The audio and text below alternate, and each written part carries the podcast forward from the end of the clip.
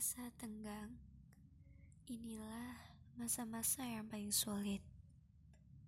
Selama tiga tahun kita bersama, dan akhirnya kita akan berpisah juga. Aku tahu, setiap pertemuan pasti akan ada perpisahan.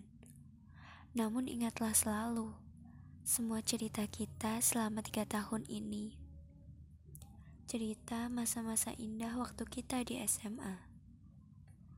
Aku berharap kalian jangan pernah melupakanku, dan semoga suatu saat nanti kita bisa meraih masa depan kita dengan kesuksesan kita masing-masing.